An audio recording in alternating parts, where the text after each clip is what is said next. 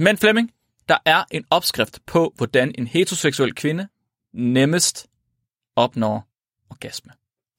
Det er noget med et bilbatteri Ja. og en havestol, Ja. og så Jeffrey Goldblum. Kæft, du er tæt på, mand. Det er vildt. Det er faktisk sjovt, du siger det, fordi Jeff Goldblum, han skal være med i soveværelset, før man kan få en orgasme rigtigt. Ja, men det ved jeg. Jeg har en meget stor plakat med ham. Ja, det er meget vigtigt. Det der billede fra Jurassic Park, hvor han har skåret åben, det er virkelig... Uh... Ja, og det er ikke kun for mænd, at han skal være i lokalet. Øh, selvom det hjælper rigtig meget for de fleste mænd. Vi bringer en advarsel. Den følgende podcast handler om vanvittig videnskab. Al forskningen, der præsenteres, er 100% ægte og udført af professionelle. Mark og Flemming står ikke til ansvar for eventuelle misforståelser, men minder jer om, at de altid har ret. Husk at være dumme.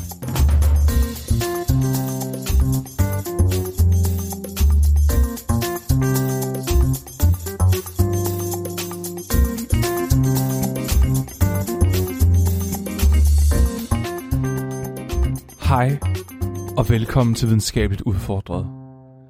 Den podcast, du hører med Mark og Flemming, og nogle gange Nikolaj, som handler om videnskab, som at der er mærk underlig. Jeg er Flemming. Og jeg er Evolution in the Streets, Big Bang in the Sheets. Mark Lyng. Velkommen tilbage, Mark. Tak, tak. Det er godt at være tilbage. Du har Dejligt. været væk i fucking lang tid i Singapore og alt muligt. Ubehagelig lang tid. Jeg er tilbage. Og nu ser du ikke anime ud mere. Jeg er ikke asiatisk længere. Jeg er blevet øh, skandinavisk igen. det er en maske, jeg tager på af Skandinavien. Vi klarede den, Mark. Vi klarede den. Vi gjorde det. Vi er tilbage. Vi klarede den. Du er, fuck, du sidder nu på Djævløen igen, og, øh, og videnskabeligt udfordret er, blevet, er der blevet normalt. Vi er tilbage. Nu er det igen optagelse onsdag klokken 7. Alt er godt. Nu er det her begyndt at minde om noget, der er under voksensupervision en gang til, hvis En man gang kan til. kalde det det. Endnu en gang. Ja. Mark, Ja. jeg, nu er det meningen, at jeg skal spørge, hvad du skal snakke om i dag. Ja. Men nu har du allerede afsløret det, inden vi startede mikrofonerne. Ja, for dig. Og baseret på det, du har fortalt mig, så har jeg faktisk ikke lyst til at spørge dig om, hvad vi skal snakke om i dag. Men det har du aldrig. Når jeg siger noget, så har du aldrig lyst til at høre om det. Det passer ikke. Det var meget godt det afsnit, du lavede om tis. Men Det kunne jeg godt lide. Jeg skulle da ikke lave et afsnit om tis. Jo, du har. Nå nej, om sved. Om sved, ja. Det er det samme. Det er bare tis ud gennem armhulene. Det kunne Det du er godt lide, det tis. afsnit. Ja. Okay. Det var Hva- meget rart. Hvad? Det er jo et afsnit. Nævn et til. Det var også godt det om sved. Hvad med et? Har du et til? Hvad med det om vand? Nej, det var ikke mit. Det var dit. Nå, det var også et godt afsnit. Nå, vil det sige, at du, gider, du vi skal bare lade være med at optage? Du gider slet ikke høre om, om dagens... Nej, men det er fordi, du skal snakke om klipotis, og jeg gider ikke høre om det. jeg vil bare gerne i seng nu. Jeg hader, når du... Prøv at høre, Mark. Jeg kan... Prøv... Det er ligesom... Jeg hader, når vi skal snakke om sex. Jeg kan, Ja. jeg kan, jeg kan ikke, Mark. Åh, oh, jeg ved det godt. Jeg ved det godt. Du... det er simpelthen... Det, er, det, det bliver så... Det bliver så godt i dag. Det bliver så Jeg gider ikke snakke, jeg gider ikke snakke om sex. Seriøst. Jeg får, du har, kender, altså, hvis jeg skulle vælge imellem, Mm. nej, jeg ved ikke, kan jeg sige det? Nu skal jeg tænke mig om.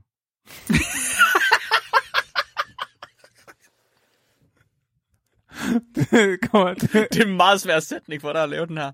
ja, ja. Jeg skal lige tænke mig om, fordi der er nogen, der er ret mange af mine forældres kollegaer, der hører det her nu. Nej, det passer ikke. og jeg skulle lige til at sige noget. Øhm, hypotetisk set, så tror jeg, det vil være nemmere for mig, i stedet for at få det, den der bierne og blomsterne snak. Jeg, jeg tror, det være mere tokrummende for mig at, at, at blive sat ned og få den forklaret af nogen, end som bare se dem gøre det. Så er det fandme godt, fordi i dag der har jeg tænkt mig at sætte mig ned og forklare den. Nej, Jo, kan du ikke? i detaljer, Flemming. Oh, Og det er, det er prøv ikke særlig MeToo-agtigt, det her. Jo, det er mega MeToo-agtigt, fordi ved Nej, du hvad? det er ikke. Ved du hvad? Ved du hvad, Flemming? Du er simpelthen, du er den arketypiske mand, der ikke har nogen som helst anelse om, hvad sex er. Du tror, det er en tissemand i en tissekone, og så laver man børn, og så er det det. Mark, Du er, du er det mindst woke person, jeg overhovedet nogensinde har oplevet. Og jeg, jeg, mine forældre er vestjyder. Du, det, ja, det ved jeg godt. Jeg øver prøv. Flemming, i dag, ikke? I dag, der er det ikke, det er ikke, det er ikke bare, det skal ikke bare handle om sex, Flemming. Vi skal, vi skal, vi skal simpelthen vi skal fokusere på noget af det aller, aller, aller vigtigste i sex. Ikke? Flemming, hvad er det aller vigtigste i sex? Bliv færdig, ja, for hvem? så man kan sove. For hvem? Stop så, Mark. Jeg For vil ikke hvem? det her. Det her, Mark, det her det er et overgreb. Og du har brug for det. Det er et overgreb. Du har fortjent det. Jeg vil prøve Vi har fortjent have, det. Jeg vil synes, det var mindre grænseoverskridende, hvis du bare begyndte at onanere foran mig. det er ikke... Ja, Det vil jeg hellere have. Det kunne jeg bedre være i. Det her det er for meget. Jamen, så er det det, vi gør. det er faktisk rimelig apropos øh, dagens afsnit også, fordi det kommer vi også ind på. Stop så, Mark. Okay, Jeg er jeg, meget woke, faktisk. Okay, okay, okay, okay. Jeg, må, jeg, må jeg rent faktisk, må jeg, må, jeg, må jeg sige, må jeg snakke? Må jeg sige, hvad det skal handle om? Jeg vil gerne lige tilføje, at jeg faktisk synes, at faldersformet mad er i gennemsnit bedre end mad, der er formet på andre måder. Det bliver så, det bliver så forfærdeligt afsnit, det her. er Fordi- det, har du ikke tænkt på det? jo, ved du det? mad, der er formet som en penis, det tit smager bedre. Ja, så hvis du tager alle penisformede madgenstande, og så sammenligner dem med alle andre madgenstande, så vil jeg sige, at, det, at lækkerhedsniveauet er højere i gennemsnit for Ja. penisformet mad. Jeg har skrevet, jeg har og skrevet det er fem, ret woke. Jeg har skrevet fem siders manus. Jeg sad og skrev det sidste her i morges, og jeg var sådan lidt, jeg var igennem det, så sådan, hmm, kan jeg vide, om det her det overhovedet bliver sjovt? Men så kommer Flemming, og vil bare overhovedet ikke være med. og så bliver det bare automatisk sjovt. Jeg vil ikke, Mark. Men prøv nu, du taler udenom. Det er ikke særlig woke. Okay, Flemming. Hvis jeg ikke var woke, så ville jeg jo synes, altså, så ville jeg jo kun synes, det var mad med huller i, der var lækkert. Dagens afsnit skal ikke bare handle om sex. Den skal handle om den kvindelige orgasme. Og hvordan man videnskabeligt set nemmest opnår en orgasme som kvinde. Mark, Ja. vi har allerede lavet et afsnit om kryptider. Ja. Okay. Du, du har kraftet været væk for længe. tror du ham der, tror du ham der, øhm, hvad hedder han? Kryptidbiologen over i Aarhus. tror du, han har det her på sin, øh, sin emneliste? Den kvindelige orgasme, ej, den tror jeg ikke engang, han gider at kigge efter. det, men, Jeg var, faktisk, jeg var faktisk ved at skrive et lille stykke, hvor jeg ligesom kunne lave en form for disclaimer for lytterne, fordi jeg vidste, hvor, hvor, hvor forfærdeligt du ville være, hvor kønsligt du ville være. Så jeg kunne sige, kære lyttere, øh, jeg ved godt, at Flemming han kommer til at opføre sig som et lille barn i det her afsnit her. Det må ikke tage personligt. Det er ikke, fordi han ikke kan lide kvinder. Det er bare fordi, at Flemming han er Flemming, og han ikke kan tåle at snakke om, om sex. Flemming han blev Jeg negligeret hader af sine kvinder. forældre. Det var fuck derfor. kvinder. Hvad?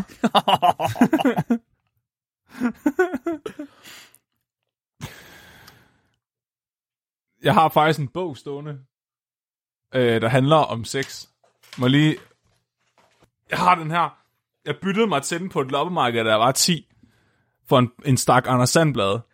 Øhm, og den er fra, fra 1800-tallet, og den hedder Seksual Hygiejne af Axel Toft. What? Og den er rigtig, den er faktisk, altså alt hvad jeg ved om sex, det står i den her bog. øhm, Det, under, det, var, det forklarer så meget. Hvordan har du fået to børn, Flemming? men prøv at høre. Er det det eneste, der står i den bog? Det er, hvordan man får børn. Nej, den er jo fandme øh, flere, 700-800 sider lang. Den handler meget om, hvordan at kvinder er liderlige og ondskabsfulde. og, og bare kaster sig over mænd ved enhver lejlighed. Åh, oh, shit. Øh, og så handler den om, at kvinder ikke altså, kan føle nogen lydelse ved sex, men at det er en pligt. Og så, no shit, der er faktisk i bagenden af, af den her bog, ikke? Der er er en, øh, en, et ugeskema for en husmor, om altså, hvad hun skal gøre i løbet af en uge. Og der er spe- specifikt sat af til to gange om ugen, at hun skal pusse, pusse sølvtøjet og have sex med sin mand. Wow. wow. Det er simpelthen hendes bibelske pligt. De lige, Og det vil de, jeg sige, jeg tror faktisk, jeg er mere inde i det her emne, end du er, Mark. Fordi jeg har læst ret meget af den her bog. Jamen, Jeg ved ikke, hvor du får din viden fra, men altså, jeg har den fra en overlæge. ja. Så. Jamen, det kan sgu da være, det er bare dig, der skal tage det her afsnit. Så kan du ikke fortælle mig lidt om, hvordan øh, den kvindelige orgasme fungerer? Den findes ikke. Nej, okay, men så tak for i dag. Det var det. Det er et eller andet med Eva, i, der blev straffet af Gud. Og det, og det, det blev hun rigtig straffet. Det er der slet ingen tvivl om. Mest fordi hun skulle trækkes med mænd. Okay, Flemming, Flemming, Flemming, Flemming, Flemming. Vi Ja. går i gang nu. Vi går i gang nu. Er du klar? Du er bare, ja, Vi går i gang. Nej. Lad mig, lad, mig, lad mig prøve at se, om jeg kan fortælle dig om den kvindelige orgasme, og hvordan at man frembringer en kvindelig orgasme, uden at du går i stykker. Må jeg, må jeg skal tage det som en udfordring, Flemming? Hvad, hvad sagde du?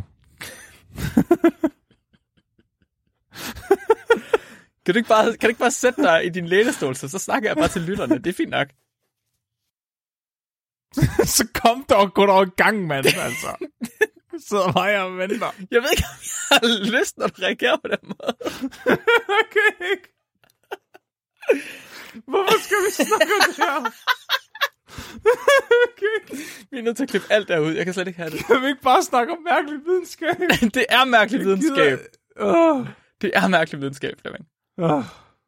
Okay, og, øh, okay. Aller sidste ting, inden vi går i gang. Fordi nu hvor Ja. folk de alligevel er kommet så langt gennem afsnittet, så vil jeg lige uh, tease for, at vi har vores første rigtige live show, som vi arrangerer selv, som kun er med os den 25. februar på Studenterhuset i Odense kl. 19.21. Man kan købe billetter på bit.ly-vu underscore live, eller i linket dernede under. Mark kommer til at sælge kvindelige orgasmer efter showet Det gør jeg. Masser. på kopper. Okay, Flemming lad mig som den allermest, øhm, hvad kalder man det? Den bedst egnede person. Du ved, en hvid heteroseksuel mand. Lad mig lige forklare, hvordan man laver en kvindelig orgasme, og hvad den kvindelige orgasme er. Lad mig lige mansplane, hvad den kvindelige orgasme er. Først og fremmest, nu skubber vi jokes ud af lokalet, Flemming. Nu siger vi farvel til jokes. Nu er vi seriøse. Vi skal lige være seriøse her engang. Okay? Størstedelen af alle kvinder, de har lav sexlyst. De gider ikke have sex, Flemming. Og det er ikke defineret af din overlæge fra 1800-tallet. Det er ikke ham, der har bestemt, hvor meget sex en kvinde skal have. Det er defineret af kvinder selv, i forhold til, at de tidligere har haft lyst til sex, og ikke længere har lyst til sex. Det er det, der sker, når de får lov til at bestemme. Vi var der, vi var der, vi var der. Vi var i gang. Vi var i gang. Det er faktisk... Jeg sagde jokes ud lokalet, Flemming. Jokes er her ikke længere. Undskyld, jeg vidste ikke, det var en joke. Kæft, mand. Det er faktisk det er rimelig alvorligt, ja. Flemming. Det er over, over halvdelen alle kvinder rapporterer, at de har en lav sexlyst. Okay. De gider ikke have sex. Nej. Hvor, hvor, altså, hvorfor gider de ikke have sex? Det er ramt, det, det er i virkeligheden mest alvorligt, fordi det samme, det gælder ikke for mænd. Så hvorfor findes den her ulighed? Hvorfor er det mænd, de gerne vil have sex, mens kvinder, de åbenbart mister lysten til sex over tid? Og kan vi Min- gøre noget ved det? Min far har sagt til mig, at øh, det når de får børn, så gider de ikke mere, for så er det ikke nødvendigt. Jeg sagde jokes ud af lokalet, Flemming. det var, jeg tror, han mente det. Det var sådan, han skræmte mig fra at få børn, da jeg var teenager. Det er fandme syret. Okay, så hvorfor findes den her ulighed? Der er et hold kvindelige forskere fra Swinburne Universitet i Melbourne, der øh, har lavet en ret dybdegående undersøgelse, hvor de har spurgt... Ej, ej, dit barn, Åh, lo, lo, lo, lo. dit barn. Kæft, Flemming. De har lavet en ret grundig undersøgelse, hvor de har spurgt... Ej, okay. ja. De har spurgt over 700 kvinder mellem 18 og 39 ind til deres liv. Og heriblandt deres sexliv. Så det er hold her med den phd studerende Eva Johansen, eller Joe Hansen, i spidsen. De har været interesseret i det ekstra, underbevidste mental arbejdspres, som kvinder de faktisk tager på sig. Uden nødvendigvis, at de eller deres partner lægger mærke til, at, at det er det, de gør. Så der er simpelthen en tendens til, at kvinder, fordi de er kvinder, tager mere mentalt arbejde på sig. Og det kan være alt muligt mærkeligt. Det er sådan noget som, at de tænker mere over børnene. De tager ofte øh, initiativ til at ringe til bedstemor, når hun er fødselsdag. Det er dem, der tager sig af at ringe til øh, banken, eller VVS'eren, eller et eller andet. Der er bare en tendens til, at kvinder, de åbenbart tager mere af sådan noget mentalt arbejdspres på sig i virkeligheden. Og sa- sandheden den er nemlig, at selvom vi arbejder på mere ligestilling, så er det bare kvinder, der gør det her. Det, det er kvinder, der tager mere det hjemlige ansvar, og det betyder, at rigtig mange kvinder, de er udkørte, og de er trætte af deres partners passivhed. Mm. Flemming, hvis du griner ved det her afsnit, så er det dig, der er den partner, der er passiv. så Eva... Jeg har kraftet med lige været ned og sætte vinterdæk på bilen. Ja, hold kæft, mand. Så har du også gjort rigtig meget vigtigt, ikke? Og du har også tømt opvaskemaskinen, og det fik du også ja. medalje for. Hold da ja. op, hvor var du dygtig. Det var så, jeg blev helt liderlig af at skifte. Ja, det skal jeg sige med lov for. Så Eva, den her phd studerende og hendes vejleder, de så det her mønster. De lagde mærke til, at det her det skete. Og så kom de til at tænke på, om de her udkørte kvinder, om de overhovedet har overskud til sex. Hvis man er så udkørt, som de i virkeligheden er, gider de så have sex bagefter? Og det viser sig, måske ikke specielt overraskende, at kvinder, der er i parforhold, hvor man har mere lige fordeling af det her arbejde, det her mentale øh, arbejdspres, de har mere lyst til sex. Så hvis man er i et parforhold, hvor man rent faktisk fordeler det lige mellem sig, mand og kvinde, så mm. har kvinden øh, mere lyst til sex. Emotionelt arbejde, får jeg at vide det her. Det var ikke det, jeg læste. Ja, okay. Det øh, cool. Emotionelt arbejde, det kalder vi det. Mere specifikt, så har kvinder i øh, lige fordelte forhold, de har mere lyst til tosomhed, altså til at være sammen med deres partner, fordi deres solo-libido, det er faktisk ikke afhængigt af arbejdsbyrden. Så det er ikke fordi, at de har... Hvad kaldte du det? Solo-libido. solo-libido? det... det hedder det. ja. De har et libido for at være have sex, for at vil, øh, have nydelse, men de har også et libido for at vil være sammen med deres partner. Det er to forskellige ting. Mm. De her kvinder her, der øh, er i et ulige fordelt forhold, de har ikke lige så meget lyst til at være sammen med deres partner, men de har stadig lyst til at have sex. Hvis det giver mening. Deres solo-libido er større. Eller lige så stort, som det plejer at være. Løsningen her, Flemming, den synes rimelig åbenlys hvis du spørger mig. Der skal en meget simpel ting til, for at kvinder de har det bedre med sex i deres forhold. En meget simpel ting i de her forhold her, Flemming. Jeg har, jeg har løsningen med lige her. Jeg har løsningen i dag. Hvis I giver mig jeres adresse, så kommer jeg personligt og ordner jeres momsregnskab. okay, så nu må vi godt, nu tager vi jokes tilbage i lokale, nu tager vi det så, har jeg, mm. Så kan jeg have det lidt bedre med mig selv, hvis det er, vi siger, at nu, at, må vi godt joke igen. Vi skal give kvinder bedre orgasmer. Det er løsning, Flemming. Det er løsning på det her. Det er simpelthen skide være med at få lige fordelt det her øh, øh, emotionelle arbejde. Det har faktisk ingenting at sige. Forskning siger selv, at det er slet ikke vigtigt. Øh, det vigtigste, det er, at vi sørger for, at man får flere og bedre orgasmer. Mm. Så har man mere lyst til sex. Skifter hun så vinterdækkene i stedet for? Så skifter hun vinterdækkene, Flemming. Så, øh, så er alt okay. Så kan du stadig ligge og svede den på sofaen. Hmm. Så er alt, som det plejer. Hmm. Det er tydeligt, at svaret på manglende sexlyst, det må være bedre sex. Og frygt dig, fordi videnskaben har praktiske, peer-reviewed løsninger. Du, du sidder, øh, ja. Jeg forestiller mig bare, de der forskere, der har siddet og spurgt mig, har været sådan nogle Santiago-typer. Nå, hvad sidder du? Hvad sidder du og tænker på? Tænker du på alt det arbejde, du skal hjem og lave? Mm, okay. Kunne du godt tænke dig at bolle? Nå, nå, det vil du heller ikke. Okay. hvor, hvor, hvor, hvor stort er dit solo libido? ja, gokker du meget. vil du helst, vil du, vil du gerne gokke lidt? Du må gerne gokke, hvis du vil. Nå, der er ikke nogen damer, der gider at bolle. Det er bare fordi, de tænker for meget. Nu er det heldigvis sådan, at de her studier her, de, var, de, er, de er udført af kvinder. De fleste af dem faktisk. Både som første og sidste forfatter i de fleste tilfælde. Så det er rigtig mange kvinder, der har lavet de her studier her. Det siger måske noget om, at der er et lille bias i forskningen for bedre sex til kvinder. Det er conflict of interest der. Det er ligesom dengang tobaksindustrien udgav en hel masse peer videnskab omkring, at øh, cigaretter ikke gav cancer. Nej, det er ikke det, det er. Det, de siger ikke, hvorfor det er godt at give kvinder bedre sex. De siger, hvordan får vi givet kvinder bedre sex.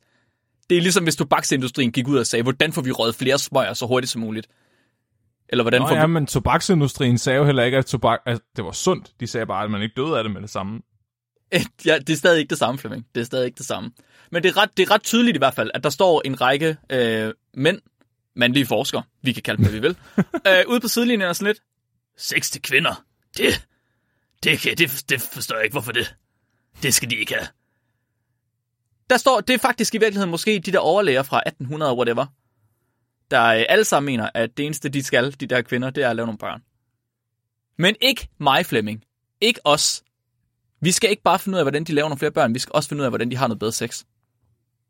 Bare fordi, at du aldrig nogensinde har oplevet en kvindelig orgasme, så er det ikke et betydende med, at andre ikke skal have lov til at opleve en kvindelig orgasme.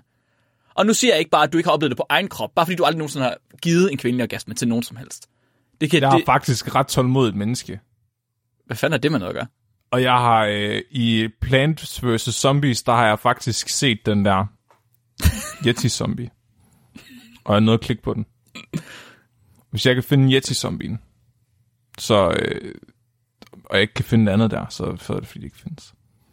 Jeg forstår godt, at de her studier her, de har et levegrundlag, fordi jeg kigger på det lige nu. Igennem Jeg min skærm, igennem min meget- skærm, der kigger jeg på en tøsinge, som er grunden til, at de her fucking studier, de er nødt til at eksistere. Jeg har prøvet meget intensivt af flere omgange øh, øh, at finde ud af det, men og i løbet af i hvert fald 5 sekunder, for jeg har måttet opgive mine studier. Heldigvis, Flemming. Det her afsnit, det er til dig. Det er for, at du kan lære ting. Det er for, at du kan blive en bedre elsker. Fordi det er der rigtig mange, der har rigtig, rigtig godt af. Og ikke bare dig, alle mulige andre også ude i verden. Og jeg har fundet intet mindre end rigtig mange videnskabelige studier, der alle mener, på en eller anden måde har fundet vejen frem til den kvindelige orgasme. Det er rent rundt med sådan, med sådan hjelme med lygter på, og refleksvest, og en- sådan en fucking tommestok.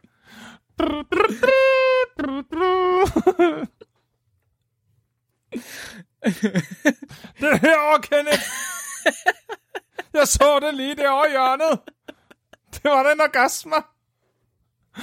Fang den, fang den. Okay, Før vi lige finder ud af, Flemming, før vi finder ud af, øh, hvordan vi opnår en orgasme, så lad os lige undersøge, hvad en orgasme faktisk er.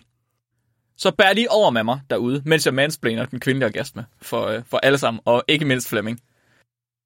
Selve orgasmen, Flemming, og hvordan den forekommer, det er ret velkendt. Man ved godt, hvad orgasmen er, man ved godt, hvordan den forekommer. Den starter med opstemthed. Det er, der er ligesom nogle forskellige faser. Og den første fase, det er opstemthed. Og i opstemtheden, du skal ikke gøre det der. Du skal ikke. Jeg nægt, du gør det ikke. Du gør det ikke. Du er, du er simpelthen, du er, du er som et, en, et barn, der ikke kan sidde stille i skolen, mens man underviser. Og jeg kan bare se, hvordan du har tænkt dig at, at Fuck, afbryde undervisningen. Det her, det er voldtægt, Mark. Du er voldtægt. Det her, det er voldtægt. Og du tror lige nu, der siger du til mig, shh, sid What the fuck? Hoppede han lige af? Nej, den, jeg ved ikke, hvad der skete. Nå, Det, det er der også så meget for meget, at Discord gav op. det her, det er voldtægt, Mark. Det er psykisk voldtægt. Ja, øh, det er en intervention, Flemming, og du har behov for den. Så det starter med opstemthed, hvor blodet det strømmer ned til kvindens kønsdele. Øh, de hæver og bliver varmere, og celler i skeden, de får tilsendt signal om, at de skal øge deres produktion af den her komplekse slimblanding, der blandt andet indeholder glykoler, der kan sænke friktionen. Altså prøv at, hvis, hvis, hvis ikke, jeg forstår, jeg er forhåbentlig ikke den eneste, der ikke forstår, hvordan Flemming har fået to børn. Jeg har en, for- altså, han er nødt til at komme i en kop, og så må Cecilie have brugt det selv på en eller anden måde. Fordi han ved ikke, hvor den skal ind henne. Peter fra Vanvittig Verdenshistorie kom og satte dem af en dag, Jamen, det er fandme utroligt, var. og spurgte, om jeg ikke lige kunne holde øje med dem. Han er stadig ikke kommet tilbage efter dem. Efter, efter den opstemte fase, så når kroppen et plateau i fysiologiske ændringer. Der sker alle mulige ting i kroppen under den opstemte fase. Men på et tidspunkt, så når det ligesom et plateau, hvor der ikke rigtig sker flere ting. På det her tidspunkt, der er kroppen klar til sex. Der skal der ske noget. Der, for de fleste, der kan man ikke øh, falde tilbage igen bagefter. At nå til plateauet, hvor at der ikke er, øh, hvor man stopper med at have fysiologiske ændringer, det er en personlig rejse for de fleste. Det er ligesom, det kommer meget an på ens personlige kink, hvad der, er, der skal til for at komme derhen. Som regel så kræver det mere, end den mandlige partner lige regner med. Det er altså, det er ikke en one size fits all øh, for at nå fra opstemthed til plateau. Det kommer fuldstændig an på, hvem du er og hvad du er til. Efter plateauet, så kommer den sidste fase, eller den tredje fase, og det er selve orgasmen. Og der er rigtig meget kontrovers om, hvorledes en orgasme det kan opnås. Freud udtalte sig blandt andet, meget ligesom Fleming han gør, øh, at han mente, at klitorisorgasmer de var præpubertær, mens vaginale orgasme de var voksne. Det var også noget rigtige kvinder, de havde.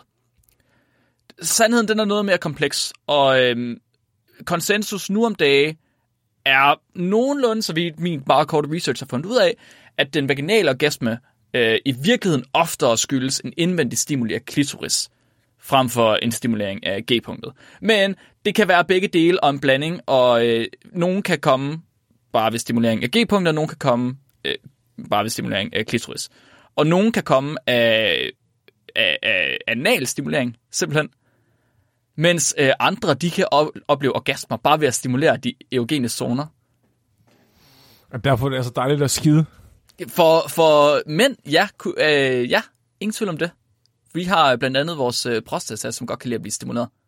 Det er sikkert derfor, at Nikolaj han kun skider en gang om måneden. Så, gør, så er det garanteret ekstra godt for Nikolaj. Det er slet ikke han går bare og holder den på den, ja. så han virkelig kan. Faktisk, så er der endda nogen, der kan få orgasmer uden berøring. Altså udelukkende ved psykisk stimuli. Det bliver, øh, vi må lave et studie, når, når min øh, harmonika-single den lander. Ja.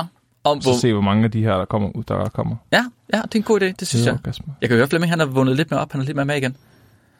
Så orgasmen, det her tredje, øh, hvad hedder det, tredje trin, det er et kæmpe rush af hormoner. De sendes fra, ned fra hjernen af og igennem kroppen. Øh, endorfiner, dopaminer og serotonin. Og det tager som regel, det er som regel 20-60 sekunder af stærke, ufrivillige rytmiske bevægelser i bækkenet. De, kan ind, de her rytmiske bevægelser her, de kan inddeles i tre kategorier. Der er dem, der oplever bølger, hvor bækkenet det trækker sig sammen gentagende gange med samme kraft. Så er der laviner, hvor bækkenet det, det trækker sig igen her sammen gentagende gange, men her er det i mindre og mindre grad, så den aftagende kraft. Og til sidst så er der vulkanen, hvor bækkenet det trækker sig sammen i en lang bevægelse. Det er altså ikke rytmiske bevægelser. Bevægelserne de er ufrivillige, og de kan som, re- som oftest ikke undgås. Og det er måske lidt derfor, at der er nogen, der siger, at hvis ikke du ved, om du har haft en orgasme, så har du ikke haft en orgasme. Fordi for de fleste, der er det et ultra stærkt respons. Vi mænd er lidt anderledes. Vores orgasme, den bare 3 sekunder, og så lægger vi os om på den anden side og sover. Fordi at øh, vi er simpelthen vi er så psykisk udkørt efter så meget arbejde. Det er meget hårdt for os. Efter peaket for kvinder, så falder kroppen lige så stille tilbage til normalen. Så det er ligesom en form for aftagelsesfase øh, der. Og det her, hvor mænd de oplever en periode, hvor de ikke kan få orgasme igen, og i stedet så kan man som mand skamme sig over alle de klamme kinks, man er til, øh, så man efterhånden lukker alle sine øh, faner på, på computeren, mens kvinder de bare kan gå til den med det samme igen. Det er en orgasme, Flemming. Nu har du lært, hvad en orgasme den er. Jeg ved godt, det er første gang, du nogensinde har hørt om det. Jeg ved godt, det er, der er mange ting, man lige skal, skal, skal tage med og sådan noget. Men jeg håber, du har skrevet nogle noter, så du måske kan, kan huske det til næste gang. Det er en videnskabelig set en orgasme, det her, Flemming her. Den videnskabelige generalisering. Selvfølgelig er det forskelligt fra person til person. Der er vi hjem. du er hjemme. Jeg vil hjem, Mark. Jeg gider ikke. Jeg vil ikke det her. Det er ikke alle, der når at opleve, eller kan komme til at opleve en orgasme. Det kommer som regel an på, hvorvidt den enkelte kvinde finder ud af, hvad der skal til for at stimulere lige præcis hende til at komme. Der er ingen skam i ikke at kunne få orgasme, men der er rigtig mange, der er ærgerlige over ikke at kunne opleve den. Og øh, i, hvad skal man sige, øh, medier, og kultur og populærkultur, whatever, bliver det måske også lidt udskammet, udskilt, hvis ikke man kan opnå en orgasme. Det er sådan, der er en forventning om, at man skal kunne opnå en orgasme. Hvilket er lidt ærgerligt. Om ikke andet, så er det her, at dagens afsnit det kommer ind. Fordi jeg har i dag fundet en Går samling... første gang nu? Ja, ja. Hold nu kæft, Mark. Jeg troede, vi var ved at være færdige. Nej, klok. Vi, vi er kun halvvejs, Flemming. Oh. Jeg har, jeg har i dag fundet en samling af artikler, der tilsammen beskriver, hvordan en heteroseksuel kvinde mest sandsynligt, altså med størst sandsynlighed, opnår en orgasme ved samleje med en mandlig partner. Og der vil jeg lige sige uh, sorry til vores lesbiske publikum, men forskning siger, at I alligevel ikke har det samme problem som heteroseksuelle kvinder. Så uh, hvis man er i et lesbisk parforhold, så har man bare ikke det samme uh, problem med emotionel ulighed. Hvem skulle have troet det? Kan du huske, Flemming, hvordan jeg sagde, at det er ens personlige kink, der bestemmer, hvor nemt man orgasmer, når man rammer plateauet? Du har håbet, du har skrevet noter, Flemming. Du kan huske bare en lille smule, ikke? Det er det der med, at man, at man klæder sig ud som Batman, mens man kvæler sig selv. Præcis, præcis, præcis. øh, det gør nogen. Og øh, nogen vil sige, at det er noget, der er personligt, noget, der skifter fra person til person. Det er løgn. Det kan jeg fortælle dig. Det, sådan er det ikke. Der er ikke noget personligt her. Der er en videnskabelig opskrift på, hvordan man får en orgasme. Er Batman med i den? Batman, han er ikke med i den. Der er ikke nogen udklædninger med i det her. Fordi øh, det er faktisk ikke vigtigt, om man er klædt ud eller ej. Tro eller ej. Mark? Mm. Kan høns egentlig godt få orgasmer? Det tror jeg faktisk ikke, de kan. Hvorfor kan de ikke det? Ja, det er et godt spørgsmål. Jeg tror ikke, de går og tænker særlig meget på noget. Det, okay, det er faktisk, det kan, vi kan godt tage den her nu, fordi det er faktisk virkelig interessant. Jeg fandt, jeg fandt en anden artikel, der øh, snakkede om, hvad orgasme rent faktisk kommer af. Hvorfor at man har orgasmer, fordi man kan ikke se det som, man kan ikke finde ud af, om der er en form for øh, evolutionær fordel i en orgasme. Nogle dyr, for eksempel katte, de skal have en orgasme, før de frigiver et æg fra deres, øh, deres, deres hvad hedder det, æggestok ned til livmoderen. Æggebakke. Æggebakke ned til livmoderen. Men øh, det, det skal man ikke i mennesker. Man får bare en orgasme alligevel. Så man tror måske, at det er en form for øh, tilbageblevent evolutionært fænomen. Lidt ligesom mænds nibbles. Fordi mm. at øh, glansen eller klitoris simpelthen er det samme som mandens penis. Right? Så de to ting, de udvikler sig fra hinanden, og fordi at mandens penis har den følelse, som den har, og den skal komme, før man får reproduktion ud af det, men så har kvindens pen- penis beholdt det samme. Penis i god... Jeg, sorry, jeg sidder og laver øh, citationstegn her. Kvinder har ikke peniser, de har klitoriser. Men det er den samme ting, evolutionært set. Jeg tror faktisk, der er nogle kvinder, der har peniser, Mark, men du er jo ikke så politisk korrekt, Nej, det er rigtigt. Jeg er ikke så politisk korrekt. som jeg er. Der er selvfølgelig kvinder, der har peniser. Det er min Det fejl. er, mand og kvinde har ikke noget med penis og væggen at gøre. Nej, det har du fuldstændig ret i. Det er det min er et fejl. spektrum. Der, øh, der tog mit øh, heteronormative billede lige over. Det er jeg ked af. Ja. Det er min fejl. Det er faktisk mig, der er den øh, politisk korrekte her. Men Flemming, der er en opskrift på, hvordan en heteroseksuel kvinde nemmest opnår orgasme.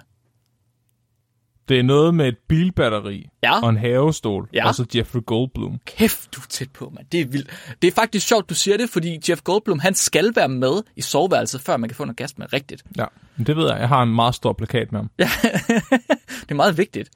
Det der billede fra Jurassic Park, hvor han har skåret åben, det er virkelig... Øh... Ja, og det er ikke kun for mænd, at han skal være i lokalet. Øh, selvom det hjælper rigtig meget for de fleste mænd. Ej, hvor du trækker, du trækker tiden så meget ud. Du holder pauser og sidder og drikker vand. Ej, du nyder virkelig der. Normalt så snakker du kraftet med ligesom en kanin, der knipper. Lige nu der er det bare...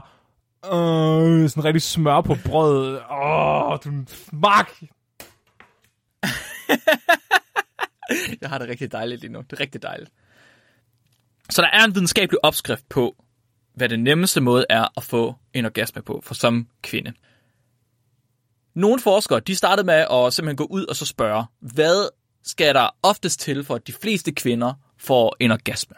Så der er for eksempel et øh, hold tjekkiske forskere, der har været ude. Hvorfor er det sjovt?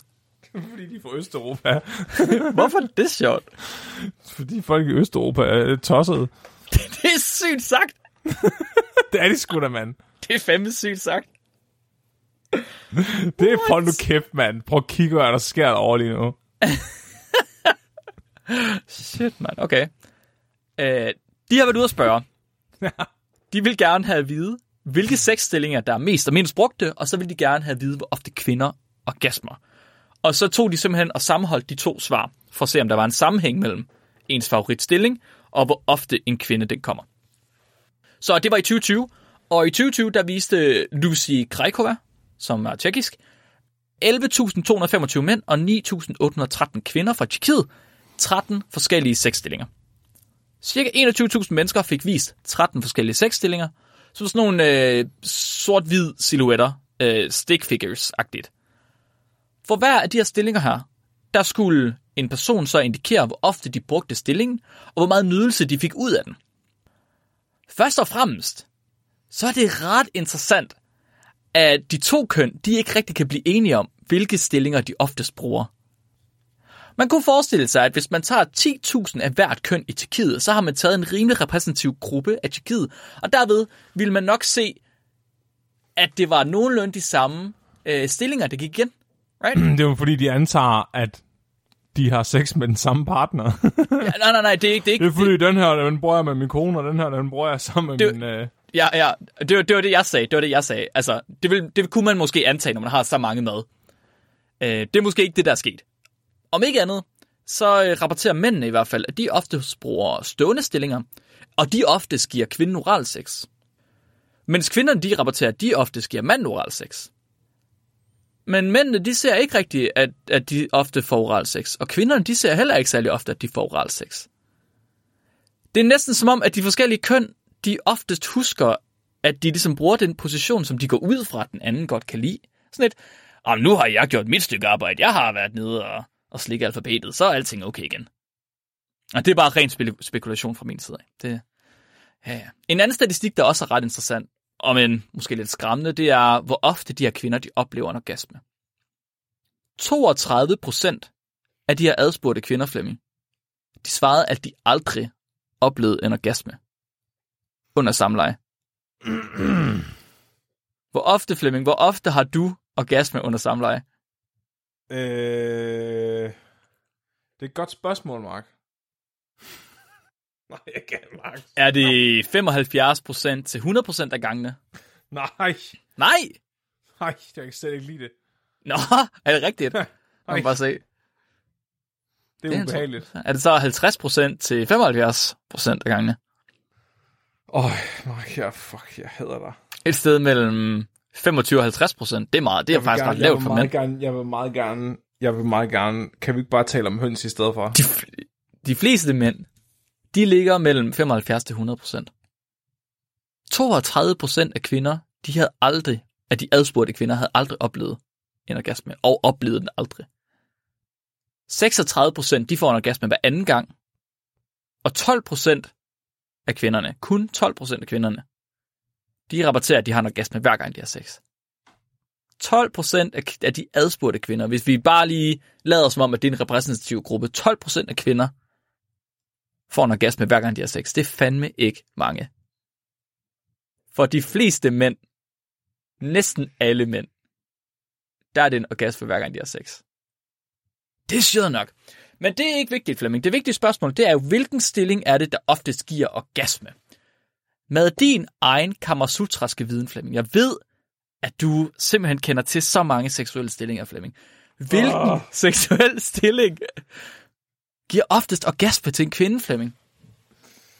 Det er hønen. Hønnen, hvordan ser hønnen ud? Det er den, hvor man, hvor man trækker bukserne ned, og så skubber man kloakkerne sammen, og så prutter man ind i hinandens numser. Du, fuck, du fem, du er tættere på, du tror. du er virkelig tættere på, du tror. Det er faktisk det er sindssygt. Hvis du lige vender dem om, sådan at de går, du ved, tissemand mod tissekone sammen, i stedet for at man sidder ned, så har du ret. Der, Så det er den omvendte høne. der er sådan en siddende position, hvor man ligesom har øh, kønsorganerne mod hinanden, og så sidder og, og skubber sig ind mod hinanden. Den giver øh, ret ofte, den er mere associeret med orgasmer. Og det samme er øh, kvinden ovenpå, hvor mand og kvinde de kigger på hinanden. Altså missionær stilling med kvinden ovenpå i virkeligheden. Eller kvinden, der rider manden, I guess. De to stillinger, de er associeret med flere orgasmer. Hvilken, øh, og hvilken stilling tror du, der er associeret med færre orgasmer? Det, det er nok håndtrykket. Håndtrykket, ja. Hvordan ser håndtrykket ud? Der, tager man, der giver man hinanden hånden. Ja, det er sjældent, den giver respektfuld orgasme. vis. Det, er Ja. det er sjældent, den giver orgasme. Men den var ikke en af de 13, kan jeg, kan jeg lige indrømme. Det havde jeg selvfølgelig heller ikke sagt. Det er min fejl. Øhm, af de 13, der var doggy style simpelthen associeret med færre orgasmer. Sådan at hvis folk de sagde, at de havde doggy style, eller dyrket sex i doggy style, så sagde de også, at de altså mere sjældent havde orgasme. Hvordan kan det være? Det er interessant, ikke? Forfatterne her, de diskuterer selv, om det er både fordi, at det ligesom er nemmere at kommunikere, når partner de kigger på hinanden, Men også om kvindens klitoris, den faktisk overhovedet ikke bliver stimuleret ved doggy style. Fordi i virkeligheden, så trækker man op på en måde, så man heller ikke kan stimulere, stimulere indvendigt i virkeligheden. Og at den ridende stilling, den derfor er bedre, fordi der er ligesom masser af mulighed for friktion. Og det er, det er rigtig, rigtig godt, hvis der man skal opleve en orgasme, fordi man kan få, få stimuleret klitoris. Du er så fuck, du er sådan, fuck. Du giver mig bare de klammeste onkel-vibes, når du snakker om sex. Det er for sindssygt. Der, der, findes, oh. der findes ret mange andre lignende studier, der har øh, undersøgt noget det samme. Så der var øhm, et svensk studie, der, der de kiggede på noget lidt mere simpelt, men de fandt, at 57% af svenske kvinder, de kommer, når de kun har penetrering, og 50% af de adspurgte kvinder, de kommer, øh, hvis de kun har klitorisstimulering. Ikke sådan, at de ikke kan den ene eller den anden, men de kan simpelthen klare sig med kun klitoris eller kun penetrering. Og der er et amerikansk studie, der har kunnet tilslutte sig det tjekkiske. Men så har de samtidig kunne tilføje, at vibrator og analsex det faktisk var endnu ringere end doggy style. Mm. Øhm, jeg er selv en lille smule overrasket over vibratorerne her. Det er selvfølgelig bare, hvad de adspurgte, de har sagt. Det er klart. Det er alt sammen spekulation, det her. Det eneste, de her forskere, de har, det er sammenhænge og ingen årsager. Men så er det sgu da heldigt, at vi har fået en årsag, Flemming. Vi har fået et eksperimentelt studie, der har undersøgt det. For fire måneder siden, der udkom et studie, der har undersøgt, hvilken sexstilling, der er mest tilbøjelig til at ikke give orgasme, men stimulere klitoris i stedet for. Så den her, det her studie her, den har en ultrasexet titel, og nu oversætter jeg lige for engelsk gang. Koitale stillinger og blodflow. En biomekanisk og sonografisk analyse. Jeg ved ikke med dig, Flemming. Jeg, jeg kan mærke det. Jeg ved godt, hvordan jeg vil lave det studie. Oh, fortæl. Det er ligesom, hvis du skal, hvis du skal finde ud af, hvor du skal bore et hul henne, så det passer med nogle tapper på noget. Mm-hmm. Så tager du lige noget maling og dypper på tapperne, og så trykker du emnet op imod væggen, og så efterlader det mærker der, hvor hullerne skal bores. Okay. Så jeg tænker, hvis man nu tog en spritus, og så bare virkelig farvede den der klebotis rigtig meget, Ja. så bagefter så kunne du se, om der var kommet sort farve ud over det hele. Fordi så er det, fordi der er noget, der har rørt ved klebotis.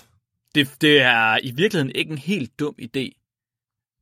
Så det, det, det er ikke helt det, de undersøger her, men de snakker faktisk om, øh, hvor meget friktion der ligesom er på, på klitoris eller på de andre kønsorganer. Præcis. Og at hvor meget tryk man kan lave på, det har noget at sige. Øh, fordi de laver nogle biomekaniske modelleringer af det. Men det, de faktisk måler på, det er ultralyd. Så de har simpelthen været så heldige, at de har fundet et, øh, jeg citerer lige, og jeg oversætter fra engelsk, et raskt par af medicinske læger, der begge er 32 år gammel, og øh, så har de sat til at udføre fem stillinger i eget hjem under overvågning af forskerne. Og givet den sensitive natur af forskning, så blev parret valgt, fordi de var velkendte af forskerne selv, og fordi de frivilligt valgte at deltage i, i studiet. Og det her heteroseksuelle par, de skulle udføre fem stillinger i 10 minutter hver.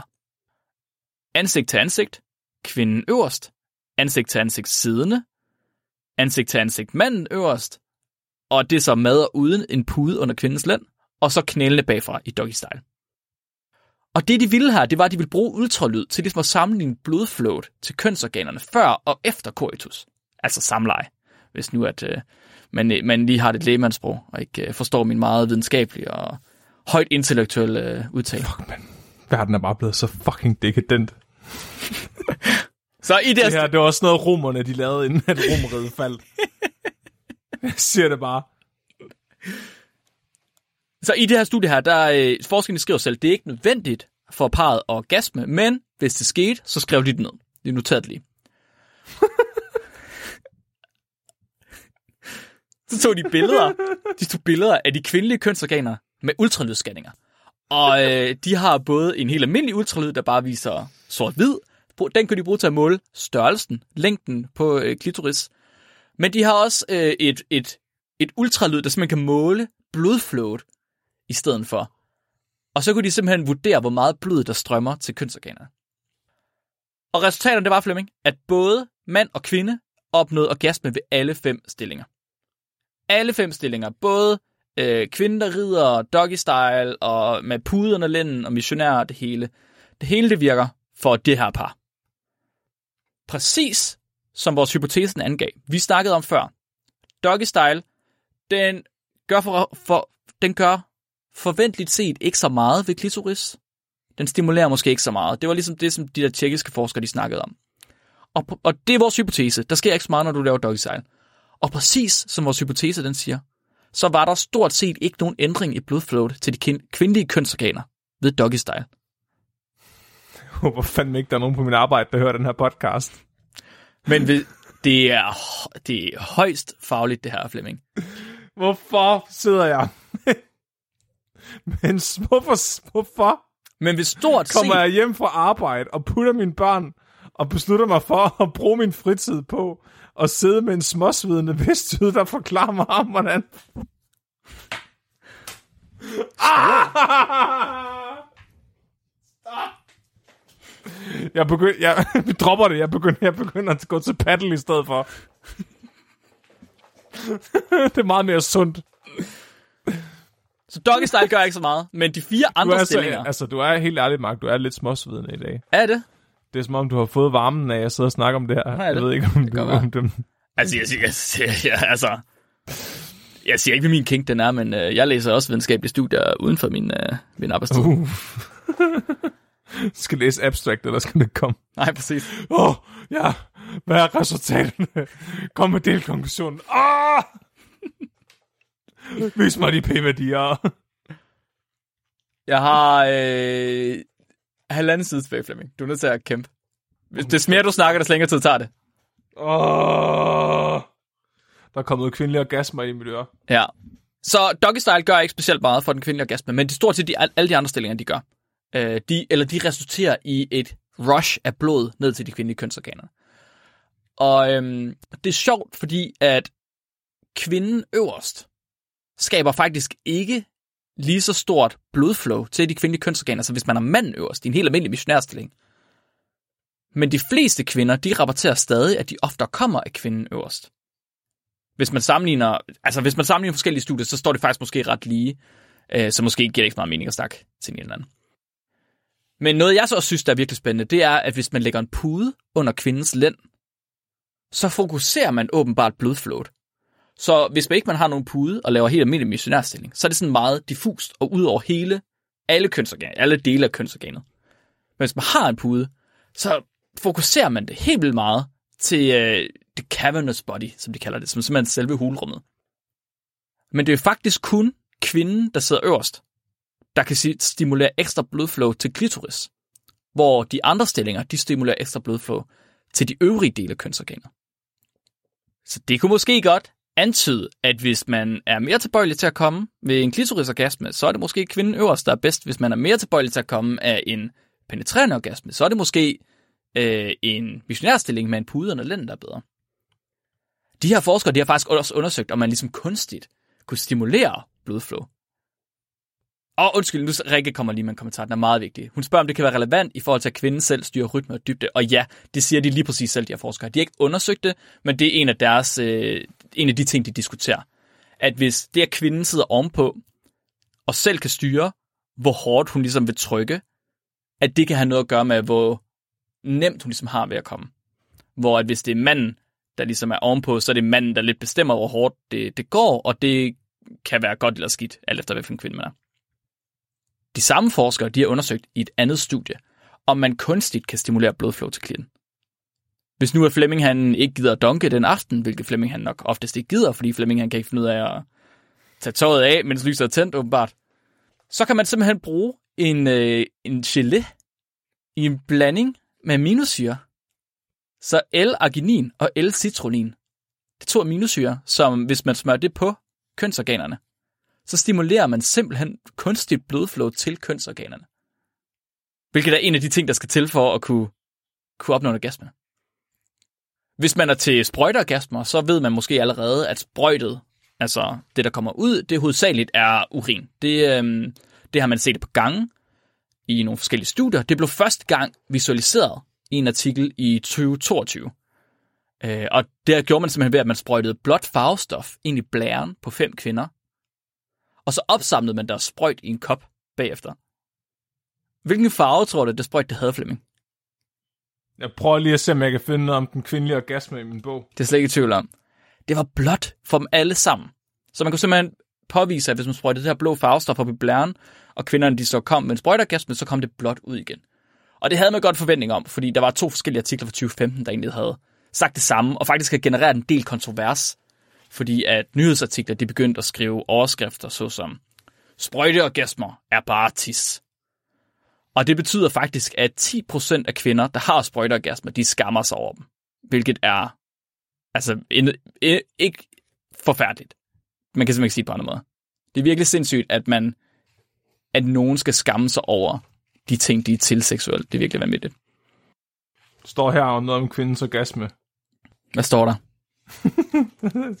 Lige under afsnittet om øh, mandens paringsbevægelser og kvindens paringsbevægelser, har, øh, har vi stykket kvindens orgasme, så den fandtes åbenbart dengang også. Okay. Inden nogen havde fundet på den. Der kan bare se. Mandens orgasme er indstillet på, afgivel på afgivelsen, kvindens på optagelsen af sæden. Ej, hvor kæft. Også på hendes oplades ved de rytmiske bevægelser af nervesystemet, og gennem det musklerne og kirtlerne til den højeste spænding. Skedeåbning indsnævres for at hindre sæden i at flyde ud, og livmoderen afsondrer den tykflydende slim. Hvorfor må du godt sige det her, når jeg ikke må? Hvorfor må du godt tale om det? Fordi det er det videnskabeligt, Mark. Fuck dig. Som livmoderen således kommer også skeden i rytmiske bevægelser under orgasmen. Okay, jeg kan heller ikke selv tale om det. Det er så fint nok. Øh, manden føler kvinden, som kvinden føler mand, som manden føler kvinden en læmelig åndelig afslappelse og udmattelse og til indelgørelse af vellyst har røvet bevidstheden og åndedraget. og i denne narkotiske tilstand, øh, basically så står der bare, at den øh, kvindelige orgasme er den samme som mandens, og den er til for at holde fast i sæden, så den ikke rører ud. Så som jeg forstår det her, så står der faktisk, at kvindens orgasme kommer af, at manden kommer. Der kan man Så bare det er se. jo klart, det er jo derfor, at mænd altid skal komme, fordi ellers skal kvinden ikke komme. Mm. Øhm, ja, jeg kan fortælle, at det er ikke sådan, det er. Flemming, der er, der er, ny, der er nyt evidens, og man ved nu, at øh, det er ikke længere sådan, det er. Det er ikke sådan, det fungerer. I virkeligheden, så kunne kvinder sagtens klare sig uden mænd. Ja, hvis de har noget sæd, Hvad skal de bruge det til? Vi kan bare put det klone ind i, hinanden. så de kommer. Hold kæft, det er fandme det er jo det, der udløser det, Mark. Står i bogen. Okay. Okay, okay. Jeg sidder og prøver at finde ud af, om jeg overhovedet gider at gå i gang med det næste. Fordi du er virkelig, du er virkelig useriøs. Men det, er jo det, men det giver også mening, så er det jo evolutionært fordelagtigt lige pludselig. Jamen, okay. Det er det, man så har fundet ud af, at man faktisk ikke, at man ikke kan finde ud af, hvorfor det skulle være. Okay. Okay, jeg går, jeg går videre med den næste, fordi det er ret, det er ret vigtigt. Og jeg, jeg synes faktisk, det er ret vigtige ting at tale om det. Også selvom Flemming han ikke gør. Så øh, nu har vi talt om øh, øh, vaginale orgasmer. Men jeg sagde også lige lidt før, der fortalte jeg, at analsex ligesom oftest ikke fører til orgasmer. Og det giver måske okay mening i forhold til, at man ikke stimulerer kvindens primære kønsorganer. Og man kunne forestille sig, at måske det evolutionært set tidligere har været kvindens primære kønsorganer, der skulle stimuleres for, at man får en orgasme. Måske hvis vi har været lidt som katte, at vi skulle holde på vores æg på en eller anden måde. I don't know. Men en anden rigtig stor faktor, det er, at mange, de simpelthen bare gør analsex forkert. Analsex, det bliver mere og mere populært. Det er mega populært efterhånden. Og det bliver kun mere populært efterhånden, som stigma det forsvinder. Efterhånden, som de religiøse flemmer, de holder op med at øh, donke folk i hovedet, fordi at øh, de ikke udøver sex, som Gud har sagt, man skal. Og der har helt sikkert været stigma omkring analsex. Bare i, i én artikel alene, som jeg fandt, der refererer de til 18 andre artikler, der griber analsex an ved sig til sygdommen og skader. Det har vi da selv haft med. Det var nogle af de første artikler, vi havde. Ja, anal fisting og øh, skaderne ved anal fisting, fuldstændig rigtigt. Ja, og, og analsex med dyr. Ja, lige præcis. Men altså, nu synes jeg alligevel, at du er... Altså, jeg synes jo, at generelt altså konservative religiøse typer har været sådan rimelig embracing omkring analsex, når man kigger på, hvad der foregik i den katolske kirke. Jamen ikke offentligt. Ikke officielt. Uofficielt måske, ja. Så øh, jeg, jeg tror, at en af de største faktorer for, at øh, analsex bliver misforstået, som, det- som det er, det er fordi, at vi tænker på det forkert. Fordi de fleste heteroseksuelle par, de er vant til at tænke på sex, som i, at en tissemand skal ind i et hul. Mm. Ja, så øh, når den er kommet ind i et hul, så skal den ud igen, og så skal den ind igen, og så skal den ud igen, og så skal den ind igen, og så er alt godt. Mm. Men det det er ikke så simpelt med analsex. Det er ikke så simpelt med de primære kønsorganer heller. Og så, altså, man kunne forestille sig, at det bliver slet ikke lige så simpelt med analsex. Der er et studie fra juni, der har undersøgt svarene Hvad er fra de sekundære kønsorganer? øh, bryster. Er det Barbalubis, der er de sekundære kønsorganer? Ja. Okay. så vidt jeg forstår. Kan man... Er der nogen, hvis der er nogen, der ved det, så må jeg godt lige rette mig, hvis ikke jeg har ret. Så øh, der er et studie fra juni, der har kigget på sådan en amerikansk sexrapport, der bliver kaldt for Oh my god, yes!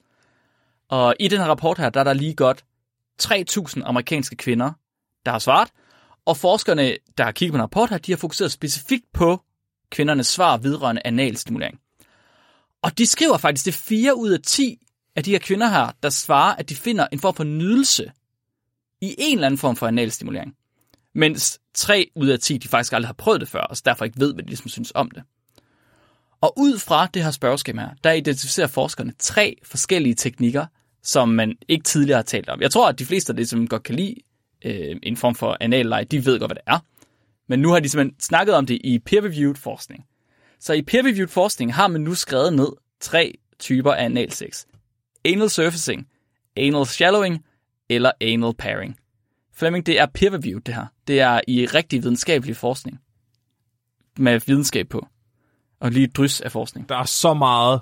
Det, den eneste grund til, at den artikel den findes, der er også nogen, der kunne definere det i sammenhæng med at blive bollet af heste. Hold kæft. De har lavet et eller andet case study, og så øh, har de sendt den i peer review, og så er det været sådan, ja, men I er nødt til at definere analsex, for at I kan sige, at de er blevet haft analsex med hesten, og så har de udgivet et andet studie der. Så Ja. de citerer sig selv. Man kan også godt have analsex med andet end heste, det ved jeg ikke, du ved, Flemming. Hvorfor vil man have det? Ja, hvem ved? Jeg synes, vi skal lade Flemming leve i sin egen boble. Det er helt okay. Ja, delfiner for eksempel. Kæft, mand. Så øh, der er de her tre forskellige metoder, man har opdaget her. Anal surfacing, anal shallowing eller anal pairing. Og altså, det er bare det, at man rører området omkring, eller stikker noget en lille smule ind, eller stikker noget ind og samtidig stimulerer de andre kønsorganer. Og det er kun omkring en femtedel af de adspurgte kvinder, der slet ikke kan have nogen form for analstimulering. Men det varierer rigtig meget, hvad de bedst synes om. Så cirka 25, 35% kan lide en anden form for surfacing, mens 15-25% kan lide en anden form for penetrering, uanset dybden. Det er kun en fjerdedel, som rent faktisk er til analsex, der kan lide penetrering med penis. Kun en fjerdedel er rent faktisk til, at det er sex, som vi har defineret sex. Det er super mærkeligt. Så øh, måske er det i virkeligheden, at vi har tænkt på analsex forkert. Måske tænker vi faktisk i det hele taget på sex forkert.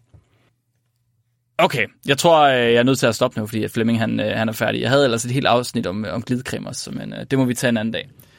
Det sidste, jeg vil have med, det sidste, jeg vil have med her, det er, at det er selvfølgelig ikke et markafsnit, uden at tale lidt om ødelagte tidsmænd også. Det er klart. Altså, jeg, jeg vil lige pointere, at jeg føler, at du har skudt meget ved siden af med dagens afsnit. Nå, Fordi jeg ved faktisk ret meget om det her emne, Mark.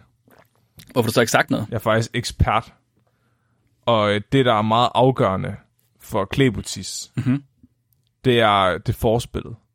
Oh, så det er interessant, Flemming. Og her på Tåsinge, der, der kalder vi det faktisk harmonikaspillet. Aha, Og der handler det om at, øh, at spille meget intens, meget høj harmonikamusik. Ja. Øh, så tæt på sin mage som muligt. okay. Øh, og så, hvorefter man så laver hønnen i 5 sekunder. Og hvis harmonikaspillet har været af tilstrækkelig øh, grad, så, så opnår begge parter. Men det passer stadig ind på vores øh, model af orgasmen, som vi havde tidligere, at du har først opstemtheden. Og opstemtheden på tåsingen, det kommer af harmonikaspillet. Mm. Og så når du til plateauet, hvor at harmonikaen ikke gør noget længere. Den hjælper ikke noget længere. Så øh, der er det, at man tyr til hønen i stedet for. Mm. Ja. Og så til sidst så kommer selve orgasmen, hvor at øh, kvinden så holder på mandens sæd. På tåsinge. Jeg vil lige pointere, det her det sker kun på tåsinge. Ingen andre steder i hele verden. Det er en meget specifik kink, de har på tåsinge. Ikke jeg kinkshamer nogen som helst på tåsinge. Jeg vil bare lige sige, Det må du gerne. ja. Det sidste, jeg lige vil sige, det er, at der var et hospital, der har sat sig ned på et tidspunkt, og så har de sat sig for at skrive årsagerne ned til, at mandlige patienter, de kom ind med ødelagte tissemænd. Den hyppigste årsag til, at de her mænd, de kom ind med ødelagte tissemænd, det var, at kvinden havde reddet dem, og at den simpelthen var knækket af det. Det betyder, at selv om den bedste stilling til at få en kvindelig orgasme, det er, at kvinden hun sidder øverst, så skal man passe meget, meget på, fordi den er virkelig, virkelig, virkelig farlig for mænd. Det kan den være i hvert fald. Men den bedste stilling til en orgasme for en kvinde, en heteroseksuel kvinde, det er, at kvinden hun sidder øverst. Og lige næst efter, der kommer missionæren med en pude under lænden. lænden. Det afgørende for de fleste, det er stimulering af klitoris. Nogen, men ikke alle, de sætter pris på samtidig at få stimuleret anus. Jeg tror, min vigtigste pointe med det her, også selvom Flemming han ikke gør det særlig øh, åbenlyst, det er, at man må for guds skyld ikke skamme sig over sin seksualitet. Hverken sprøjteorgasmer, analleg eller brug af glidecreme, uanset hvad man gør. Man må ikke skamme sig over det. Alt, skal fucking skamme jer alle sammen, ulækre mennesker. Alt er tilladt inden for lovens rammer, og Flemming han har ingenting at skulle have sagt. Han laver hønen. Han har intet at skulle have sagt. Han har en vildeste kink. Sex er til for at formere sig. Den videnskabelige vej til en orgasme, det er, at kvinden rider. Nydelse er til for at værdsætte høns. Lær at adskille de to ting, folkens. Dekadente, afstumpede, ulækre mennesker. Mark, Ja, velkommen tilbage fra Singapore. mange tak. Nu har jeg faktisk savnet dig alt muligt, og så gør du det her mod mig. Jeg havde ærligt talt ikke forventet, at det ville være så hårdt for dig. Jeg troede ikke, du var så meget barn. Vi kan snakke om kropsvæsker og forskellige typer af galle, og vi kan snakke om folk, der bliver skudt i maven, så man kan kigge direkte ind i mavesækken. Men så snart det handler om klipotis, så kan du ikke holde til det. Du er et barn, Flemming. Du er et stort barn, og du har snart, du har om tre år en PhD. Er der nogen, der lige vil... Åh, kan vi lige vente i hovedet en gang? Den her mand, der knap nok ved, hvordan han laver sin egen børn, han får en PhD. Min PhD handler ikke om tissemænd og tissekoner. Jeg vil lige pointere, at jeg ikke diskriminerer. Jeg kan hverken lide at snakke om klebutis eller om knækkede tissemænd. Det gør ondt på mig. Det gør ondt på mig. Det er fremtiden for vores forskning, det her. Fremtiden for videnskab. Det skal fucking bare stoppe med det pjat. Det var dagens afsnit. Jeg siger ikke tak. Jeg nægter. Javel. Og så er Mark færdig med at tale i dag. Ja.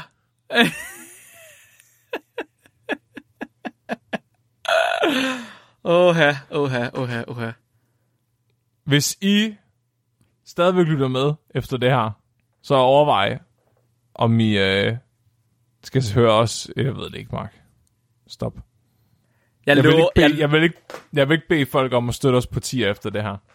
Det synes ikke... Øh... jeg synes bare fordi, at du ikke kan holde til at være en voksen menneske, Flemming, så kan det godt være, at der er andre, der kan, og andre, der sætter pris på at lære om nogle af de finere ting i livet. Prøv at der er ikke noget fint over. Nice. Mark, Ja. nu skal du bare høre. Ja. Næste uges afsnit, Mhm. Det kommer jo så nok til at handle om voldelige chimpanser. Sådan, det er det nødt til. Ja. vi troede, det var i sidste uge, men så kom vi til at redigere det forkerte. Så næste uges afsnit kommer til at handle om chimpanser, der bliver udsat for lidt af hvert. Sådan. De chimpanser øh, får en oplevelse, der er tilsvarende den, jeg har haft i dag. Ja, det gør de. Og det, at det har været det mest uetiske dyreeksperiment, der nogensinde er lavet, ud over det her afsnit af videnskabeligt udfordret. Mark? Ja. Gakkeblak. Ja. Skal vi tage nogle lytterspørgsmål? det kan vi godt. Lige få renset paletten lidt. Ja. Jeg har faktisk et her. Nej, det handler... Nej, du får ikke lov til at vælge. Nå, okay. Handler det om tissekoner? Nej, det gør jeg ikke. Okay, så kom med det. Okay. Dagens lytterspørgsmål er sendt ind af Louise, og Louise hun spørger, hvor mange forsøg vil de hypotetisk, tage, hypotetisk set tage, før to personer kunne lave to børn med præcis samme gener, uden at de er tvillinger? Undskyld, sig det lige igen. Hvor mange forsøg vil det tage, før at to personer kunne lave to børn med præcis samme gener, uden at de er tvillinger? Åh, virkelig, virkelig, virkelig mange. Fordi der er jo... Okay, så når man... Når man laver et barn, Ja. så får man jo halvdelen af generne fra sin far og halvdelen fra sin mor. Mm-hmm. Men det er jo, det, hvilken halvdel det er, er forskellig. Så det er ikke altid den samme halvdel fra faren eller den samme halvdel fra moren. plus der forekommer det her overkrydsning, hvor de to halvdele bliver blandet med hinanden. Så det er ikke bare sådan 50-50. Det er ikke altid, de, altså enten får du den her halvdel af farens gener, eller den her halvdel af farens gener. Du får en tilfældig halvdel af farens gener, og en tilfældig halvdel af morens gener. Men det er alligevel i pakker, at de flytter sig. Så det er store genpakker og dele af kromosomet, der laver de her overkrydsninger. Jeg tror, øh, hvis, man, hvis man i virkeligheden ser på det som et form for statistikproblem, eller et sandsynlighedsproblem, så vil hver kromosom vil jo være en mulighed for, øh, for at lave en ny kombination af ting. Ikke? Det er ligesom, hvis du laver en, en kædelås, eller en, en, hvad hedder det, en kodelås. Når man laver en kodelås, så siger man antal af, af forskellige øh, tal, opløftet i antallet af muligheder. Hold kæft, jeg er dårlig til... Øh... Jeg tror, det er antallet af muligheder opløftet i antallet af cifre. Er det sådan der? Altså, det er 9 opløftet i 4, for eksempel, på sådan en, kuff, en hængelås. Ja, okay. 9 opløftet i 4. Fordi du har sandsynligheden for ni forskellige kombinationer fire gange. Okay, okay, okay. Så her vil det være antallet af baser i, i det menneskelige genom, eller hvad? Opløftet Ej, i fordi det antal vil ikke være alle positioner i genomet, at overkrydsningerne vil forekomme. Nej, men så det kunne... Eller hvad? Det tror jeg ikke. Nå, okay. Fordi du skal også... Altså, for det første, så skal de jo sidde på det samme kromosom. Ja, Ellers så får du et barn, det er rigtigt. dødfødt. Så man er nødt til at tage højde for, at hver kromosom har forskellige Ja. DNA. Ja, det er klart. Og så sk- skal de i mange tilfælde også sidde på den samme arm i kromosomet. Vil det, okay, vil man så ikke kunne dele det op, sådan at man tager hver arm, og så kan man tage antallet af baser, der er i hver arm, og så vil man Jo. kunne finde sandsynlighed, og så vil man kunne gange alle sandsynlighederne sammen. Det er meget, meget, meget, meget, meget, meget, meget, meget, meget, meget, meget, meget, meget usandsynligt. Det er meget lavt. Mere end en... Jeg vil sige, det er mindre end en ud af en million. Men ikke umuligt. Ikke umuligt. I skal bare blive ved med at prøve. Ja, bliver ved med at prøve. Jamen, øh, Mark, Jeg kan, undskyld Flemming, nu tager jeg lige, jeg kan se, der er nogen, der brokker sig over, at vi ikke får øh, svaret ordentligt på lytterspørgsmål. Og det er simpelthen, øh, det, det er simpelthen bare fordi, at vi er forfærdeligt dårlige til at svare på lytterspørgsmål. jeg tror faktisk, det vil være nemmere Ja, bare at få barnet, og så bagefter få et barn med barnet. det lyder ubehageligt. Tror du ikke det? Sådan noget incest i stedet for? I forhold til at få den samme person ud igen. Ja, ja. Hvorfor? Fordi så hvis du er heldig, så leverer det barn bare den halvdel af generne, som partneren, din partner har givet det barn. Huh. Hvis du er meget heldig. Du kunne også få to børn, og så tvinge dem til at få børn med hinanden. Og så vil de lave et barn, der ligner dem selv. Det giver vel ikke mening. Du kan vel aldrig komme til at ligne dit forældre på den måde. Kan du det? Det tror jeg, det er nemmere på den måde. Nej, fordi du får jo et... Nå, to børn. Hmm. du bliver i tvivl.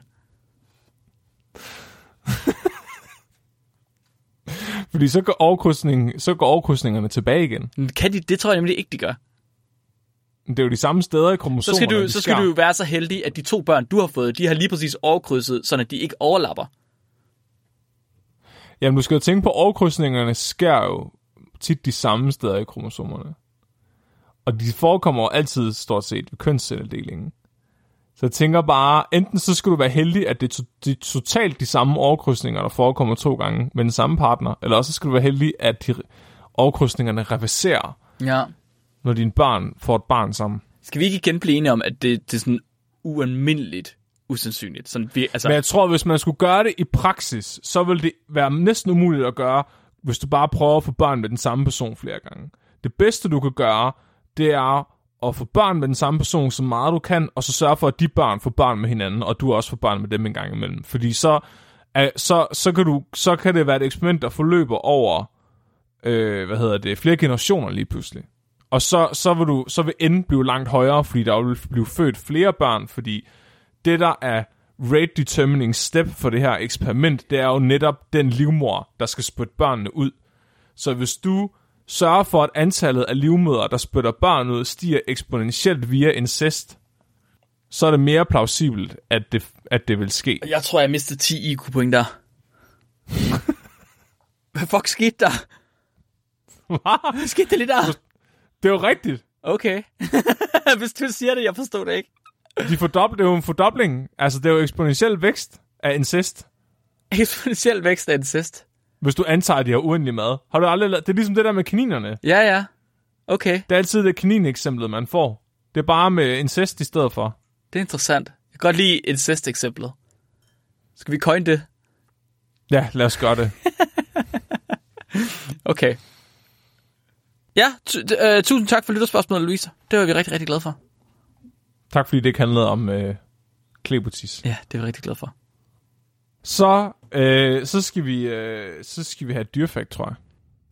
Um, okay, lige inden, så vil jeg bare lige gentage, at den 25. februar på Studenterhuset i Odense kl. 19 til 21, der har vi vores første live show, hvor man kommer for at se os og ingen andre. Jeg ved ikke, om jeg kommer efter. Hvis det skal handle om det her igen, så kommer jeg ikke. Jamen, du må godt bestemme emnet, Flemming, det er fint nok. Okay, så kommer jeg. Man kan købe Og billetter. hvis det går, hvis det går godt, så får vi lov til at gøre det mere. Hvis det går pisse dårligt, så laver vi, øh, så laver vi en øh, sex podcast i stedet for. Ja, præcis. Præcis. Og så går det endnu bedre. Det er, ja, lige præcis. Det er en form for prøveting, hvor vi ligesom er ude at se, om vi kan noget live-agtigt. Hvis man vil købe billetter, så kan man gøre det på bit.ly vu underscore live. Og endnu en gang, den 25. februar kl. 19 til 21, det er en lørdag, bit.ly vu underscore live. Der ligger også et link nede i beskrivelsen, og vi smider også masser af links op på Facebook og Instagram, så man kan købe nogle billetter. Og endelig, endelig, endelig, endelig købe nogle billetter, så vi kunne lov til at gøre noget mere. Det kunne være mega sjovt. Er vi klar til øh, dagens dyrfakt? ja. Ah, nice. Dagens dyrfakt er sendt ind af Mette. Øh, Mette, hun har skrevet ind, at handelfiner ud fra Shark Bay i Australien, de begyndte at danne boybands for at kunne tiltrække hunder. Og det viser sig åbenbart, at i delfin boybands, der er der faktisk et medlem, der er mere populær end de andre, og det medlem får flere damer end de andre. Det er ligesom os.